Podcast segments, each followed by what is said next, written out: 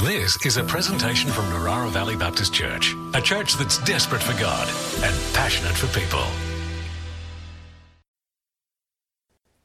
7, maybe 8 years. We live at Fountaindale. We have 3 grown-up children, 6 grandchildren, and 1 great-grandchild. That makes me feel very old. Yeah, round of applause for that. I'm not that old, really. Next in line, we have Andy. Can you tell us a bit about yourself, Andy? Yeah, sure. I'm Andy. I'm married to a lovely lady, Jackie, and I've got 3 young kids. Been at NVBC for 3.5, maybe 4 years. Live at Kariong. Yeah. It's not that thing that's more important than your kids. I've recently acquired a jet ski. Ashley, tell us a bit about yourself. Hi, I'm Ashley. I've been going to this church for maybe about 3 years now. I have 2 brothers, and I'm in Year 12 this year at St. Philip's Christian College, and I also live at Kariong. How good's Kariong? Am I right? Now, I've got these 3 people up here because they are all in what we call a connect group. So, tell us, how did you get involved in a connect group? We'll go back the other way, so I'll start with you, Ash. So as I said, I've been here for about 3 years now. So about 2 years ago, I got asked by Alice and Jamie to join a connect group, which I attend every second Sunday before church. It's been really good. I've made great connections with all of the people there. So yeah. And what's your favourite thing about being in a connect group? Definitely the connections I've made, and all of the support that I get from all the girls there, especially from the Year 11 girls who, obviously, I've seen them at youth, but didn't really talk to them a lot, but now I've made strong connections with them.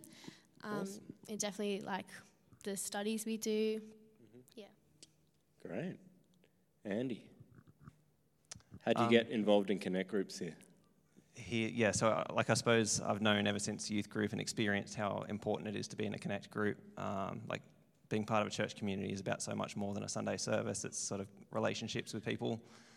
So yes, shortly after starting at MVBC, we got connected in with a group, other mums and dads with young kids. It was great to have that connection with people. It was very comfortable, very nice. Yeah. And that's a good thing. I think it's really important to be comfortable in a group. But I suppose Jackie and I felt a bit of a nudge that God was calling us to something else. Mm. And funny how God works. So an opportunity came up to lead a young adults group, which we now do. So we're really enjoying that, broadening our network and connections here and sort of seeing the next generation have that space where they can talk and connect. So awesome. And would you say that is your favourite thing about Connect Group? That, and I don't need to leave the house. They come to us. Oh, so yeah. Bonus. Graham, what's been your history of Connect Group involvement? It goes back probably 40, 50 years. Yes, we've been in various groups. I've led groups, been a participant. I've been in 2 groups since being with NBBC. At the moment, we're with Ian and Roseanne Berry's group, which is very convenient for us. It's only a few hundred-metre walk from our place, so that makes it good. We meet on a Tuesday night. We have probably 5 couples that come. We meet and usually have dessert before the meeting, before our get-together, which is really great. So we meet at about 7:15, have dessert, talk about our week, prayer points, and then we get stuck into Johnny's studies. What I like about the group is that we do life together.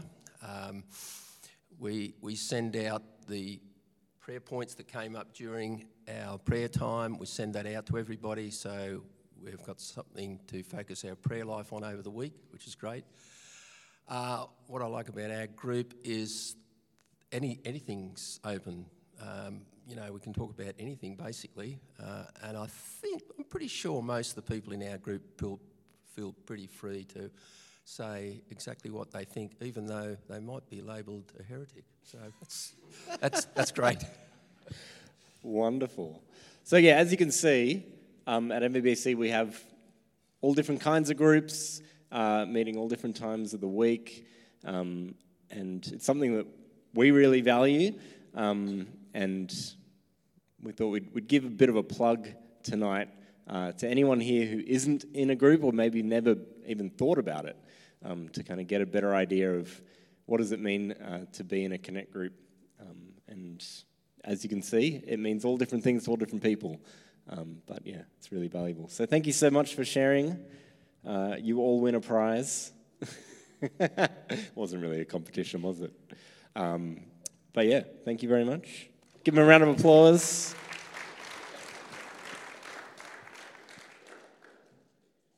So, I want you to think about your best friend, the person in your life who you feel the deepest, closest connection with.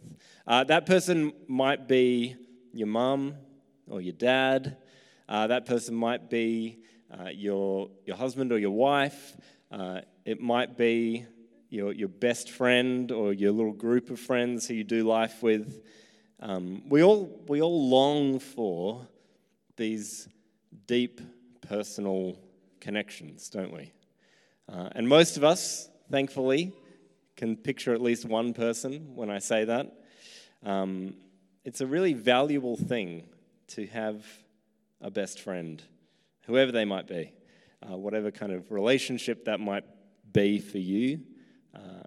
It's really deep and really important. I think in my life of the people that I've been particularly close with, it's actually changed in different seasons of life. You know, you have your best mates in primary school, and then they go to a different high school to you, and then you make new friends there. And then when you finish high school, maybe those friendships kind of become more distant, and you make new friends in the next part of your life. But actually, for me, the closest friendships that I've had have all been at church. I only started going to church when I was 16, but yeah, those friendships that I made in those first couple of years there, and that I continued making friends in churches I've been part of, it is a great place to make a deep connection. These kind of deep friendships, these deep relationships, are actually part of what make us human. They are like an incredibly important thing to have. If you have a really close, deep relationship with another person, it makes you mentally healthier, even physically healthier, because you're happy, because you're content, because you feel safe and secure and supported and valued by somebody else. In fact, in the very beginning of the Bible, this idea appears in Genesis chapter 2, in verse 18. So this is just after God has made Adam, but before God's made Eve. And Adam is the only human being in the picture. And God says, "It is not good for this man to be alone. I need to make another human being," because human beings are made for these connections and these relationships.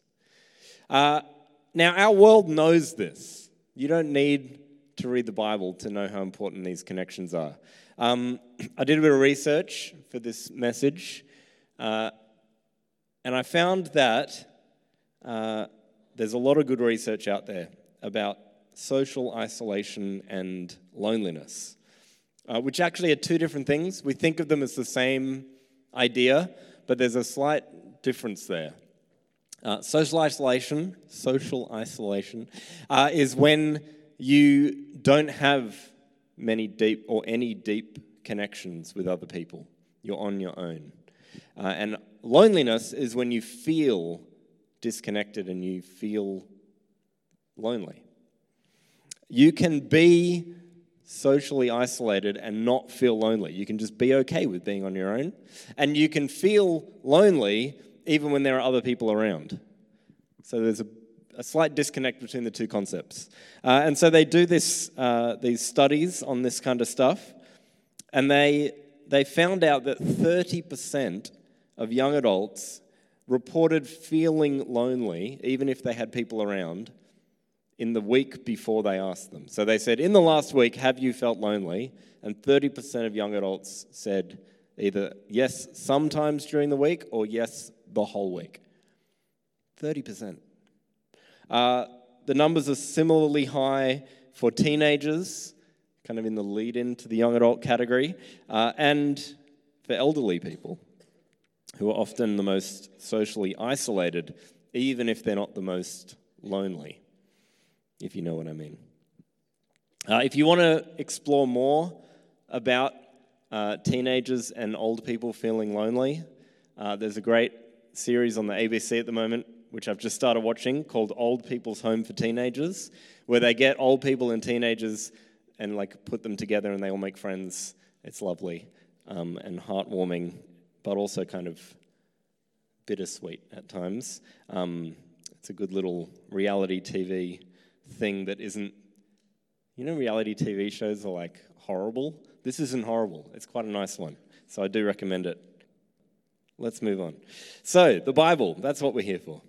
The Apostle Paul wrote a whole bunch of letters which are in the New Testament of your Bible. And one of them is called Ephesians. And he wants to kind of lay out for the church in Ephesus, which is now in Turkey today. He wants to lay out for these people what it means to be God's people in the world and how to live as Christians together. And so he kind of lays out this manifesto here in Ephesians chapter 4. He's done what Lewis likes to call the why behind the what in the first three chapters, and now he's got to the what itself. So if you want to read the backstory, you'll have to do that for homework. Ephesians chapters 1, 2, and 3. We're jumping in at chapter 4. Here's what he says.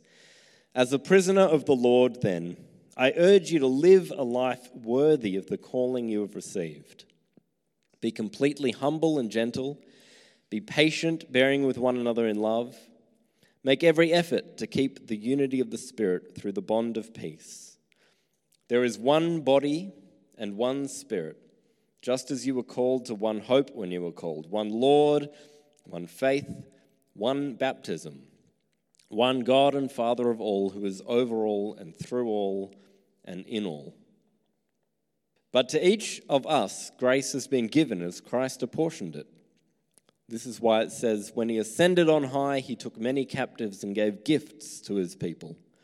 What does he ascended mean except that he also descended to the lower earthly regions? He who descended is the very one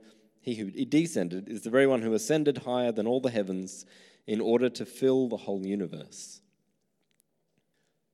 So, Christ himself gave the apostles, the prophets, the evangelists, the pastors, and teachers to equip his people for works of service, so that the body of Christ may be built up until we all reach unity in the faith and in the knowledge of the Son of God and become mature, attaining to the whole measure of the fullness of Christ. Then we will no longer be infants, tossed back and forth by the waves, blown here and there by every wind of teaching and by the cunning and craftiness of people in their deceitful scheming. Instead, speaking the truth in love, we will grow to become, in every respect, the mature body of him who is the head, that is, Christ. From him the whole body, joined and held together by every supporting ligament, grows and builds itself up in love, as each part does its work. Whew, that's a long one, but it's good. We're going to go through it bit by bit, and we'll start with the first two verses of this little passage. Paul says that he's urging the Ephesians, he's urging his readers to live a life that is worthy of the calling they've received. He's basically saying, you've been called by Jesus. You've heard the call of Jesus on your life. He said, follow me, and you've said yes. Now, live up to it. Put it into action. Push into it deeper and deeper. If you're really going to be a Jesus follower, then follow with everything you have. And how does that work? What does that look like? Well, in verse 2, he starts listing off instructions. Be completely humble and gentle and patient, bearing with one another in love. It's a quick-fire list of things to do. As I said, this is his practical instruction section of the letter, and he starts with a bang. Bang, bang, bang. Multiple bangs. It's a challenge, isn't it? What is it? Do you think it's even possible to be completely humble and gentle all the time? Like, how can you be gentle and humble when that person is just so difficult to get along with? Or when you've got an idea and you want to put it into practice and that person is in the way, that person is stopping you, and you just want to push them aside and get to your goal. How can you be patient when somebody's slowing you down, when you've got things to do and that person is taking all your time away from you? And maybe the hardest one, bearing with one another in love.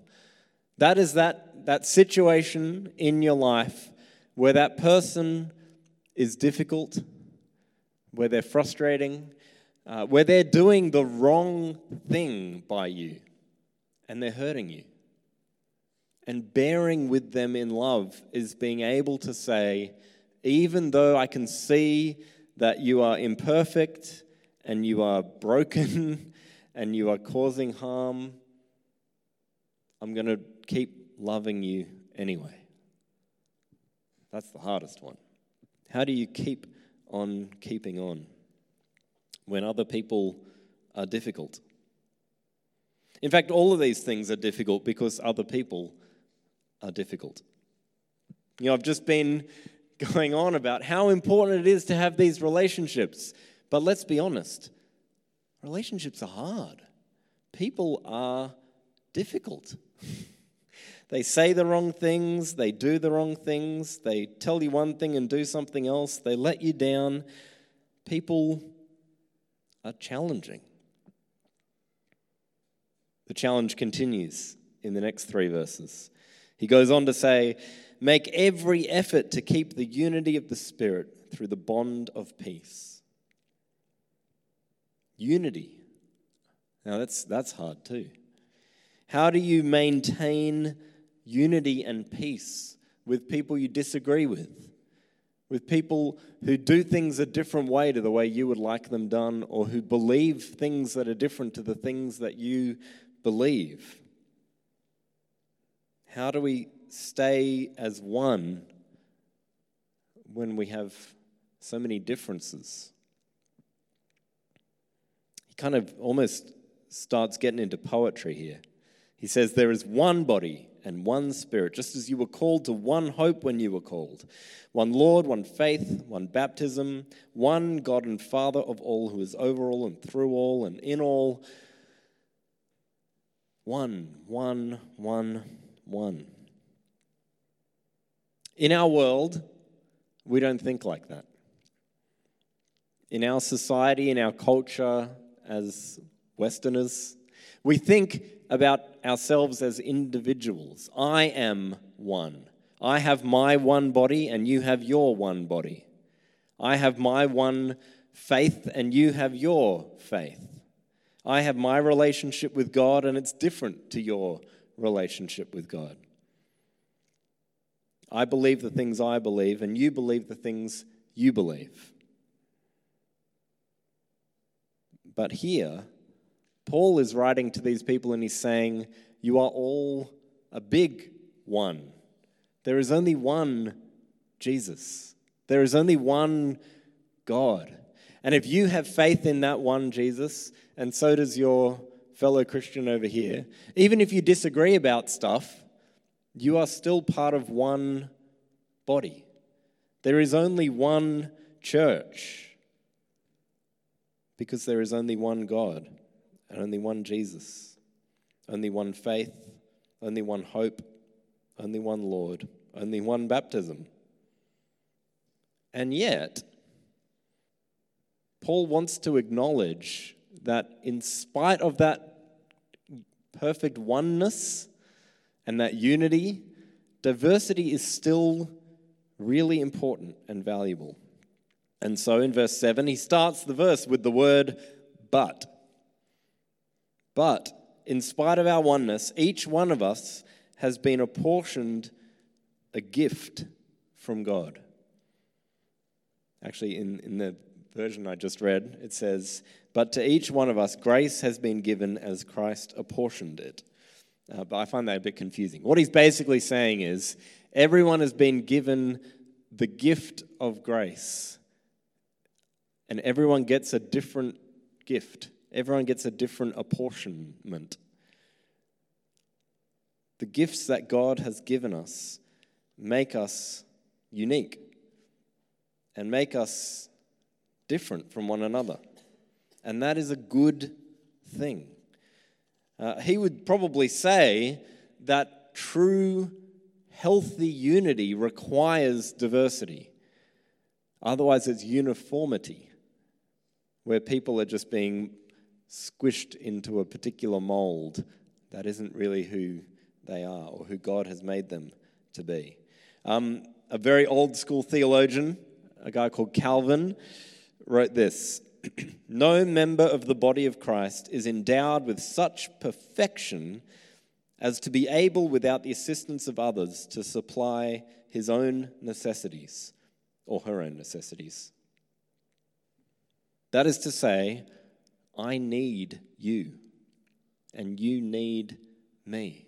And each of us could turn to the people sitting near us and say, I need you, and you need me. Paul goes on to describe what are the gifts that Christ has apportioned to his people. What are all the gifts that he's given us? He says, Christ himself gave the apostles, the prophets, the evangelists, the pastors, and the teachers to equip his people for works of service. So there's kind of 5+ gifts that he lists there, which is nowhere near all the possible gifts. I say plus because while they've got the 5 named there, apostles, prophets, evangelists, pastors, and teachers, the plus is this idea of works of service, which is kind of and the rest.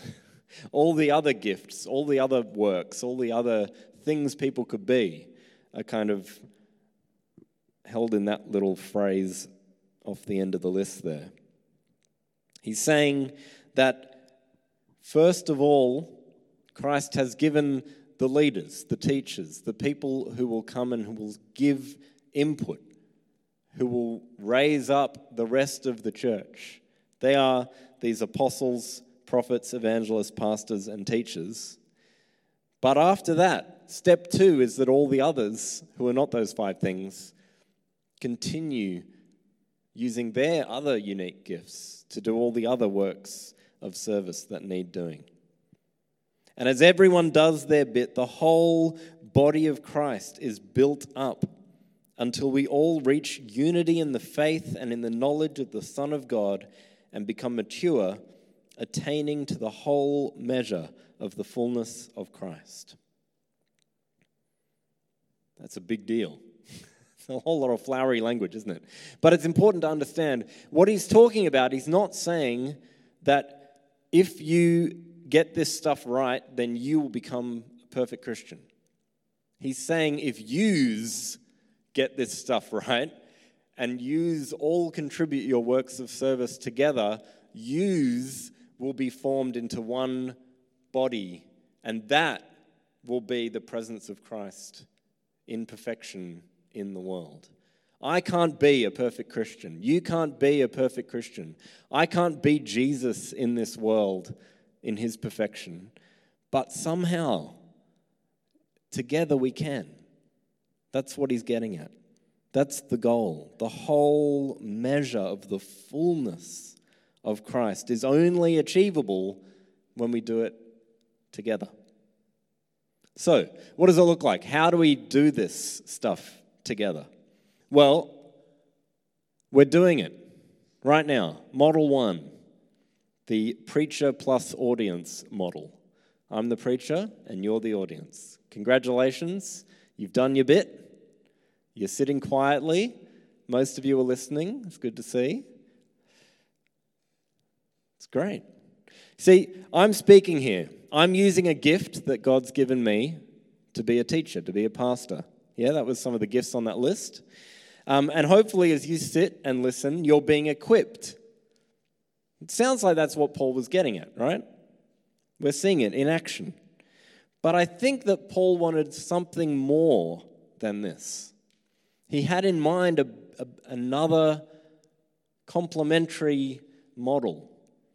Because in this context, how difficult is it for you to be completely humble and gentle, to be patient, to bear with one another in love? If you're not connecting and relating with each other, or even really with me, then that's easy. There's no one being difficult. There's no one requiring your gentleness or your humility or your patience. You might have to be patient with me if I'm going on a bit long. But that's about it. No, to put that stuff into practice, Paul is assuming that the people are talking to each other and relating with each other. And so we need to add model 2, connected community. In connected community, we sit together with one another. We chat, we talk together, we listen to one another, we learn from one another, and we equip one another.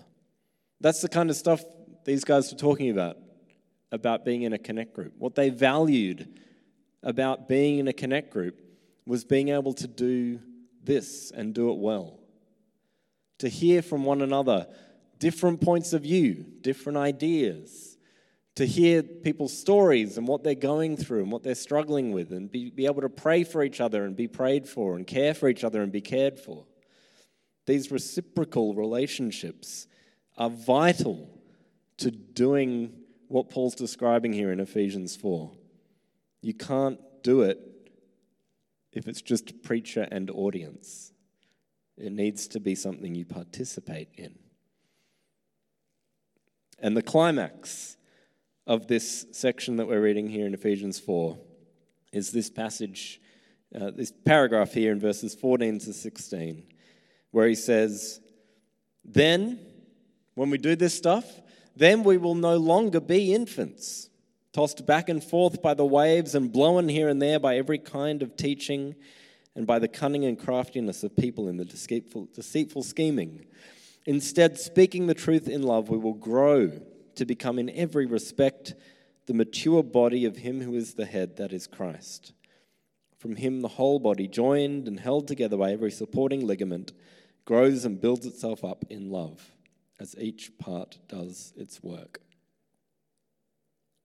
What he's saying is that solo Christians, or audience Christians, are like rudderless ships being swept here and there by the wind and the waves on the sea. I'd like to offer an alternative metaphor just to muddy the waters, which is that I think that solo Christians are like trees without roots. And when the wind comes, they're blown over. He's saying that you need this stuff to be secure, to be grounded, to be sensible. And I've experienced that. Like, if you have a question about God and you Google it, the quality of answers that will come up vary somewhat. I don't know if you've ever tried that and found it a bit confusing and a bit disturbing. But there's some wackos out there that somehow have gamed the search engine optimization and get themselves pretty high up the list saying some weird things. It's even easier today than it was 2,000 years ago when Paul wrote this letter to the Ephesians to be led astray by, what does he call it? The wind of teaching and the cunning and craftiness of people in the deceitful scheming. What do you do? What's the solution? It isn't to be super intelligent and able to figure out exactly what is right and wrong and accurate and inaccurate about these things. I mean, that might be you, and if it is, good for you. But for most of us, that isn't the solution. The solution is to grow deep roots in the family of believers, to have those people that you know and you trust and you love to say, what do you think about this? Does this seem right to you? What's your opinion? And we can help each other to grow. We can hold each other together. Just to add a third metaphor, and this is the metaphor that is Paul's favorite, is the idea of the church as a single human body, metaphorically speaking. And each part of the body is like a wrist or a hand or a finger or whatever, but we're joined together. And he talks about that a lot of other places besides this. But here he talks about being joined and held together by supporting ligaments. Those ligaments, I think, are those relational connections. And the better you are connected with God's people and supported by all those ligaments, the more you will stay in the body and grow together as a body and grow up into an adult body, I suppose, is the metaphor. And what is the growing up? Who does the growing up? How does it happen? Well, it happens when every single person does their part. Not just the leader, not just the person up the front, not just Lewis, but every person doing their part, each part doing its work. So, in conclusion, you are in the audience tonight, unless you're on the podcast. Hello, podcast. Don't just be an audience member. Get connected. I have a few ideas of how you could do that. You could get connected by serving together on a team. You could get connected by building relationships and friendships with the people you're sitting near and seeing them during the week. You could get connected by sending someone a text and saying, I'm thinking of you, I'm praying for you. How can I do life with you? What's going on for you right now? But I think the easiest, most straightforward way to do this is to join a connect group. You knew that's where this is going, right? This is kind of our vision. Our vision for MBBC is to be connecting in all sorts of different ways and to be kind of seeking this true connection. I think we do a pretty good job of this format, of the audience format, but this isn't it. If this is all you do, you're not doing church. So I want to encourage you strongly tonight. What can be that other connection that you can make? It might be a connect group, it might not be, but this is the option. I think we should sing again. Before we do, I'm going to pray and pray for our church to be more connected. Lord God, we don't want to be solo Christians. We don't want to try and do this all on our own.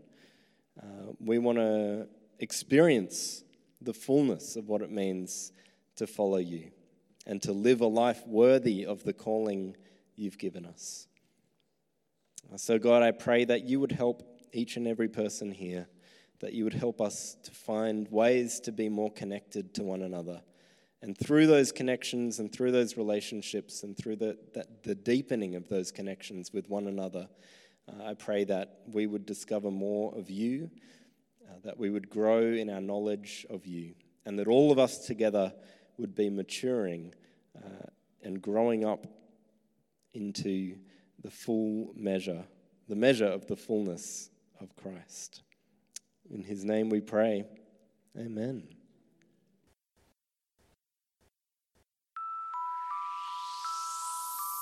This has been a presentation from Narara Valley Baptist Church, a church that's desperate for God and passionate for people. To continue the conversation, we invite you to join us Sundays at 9:30am and 5pm or on our website at www.nvbc.info.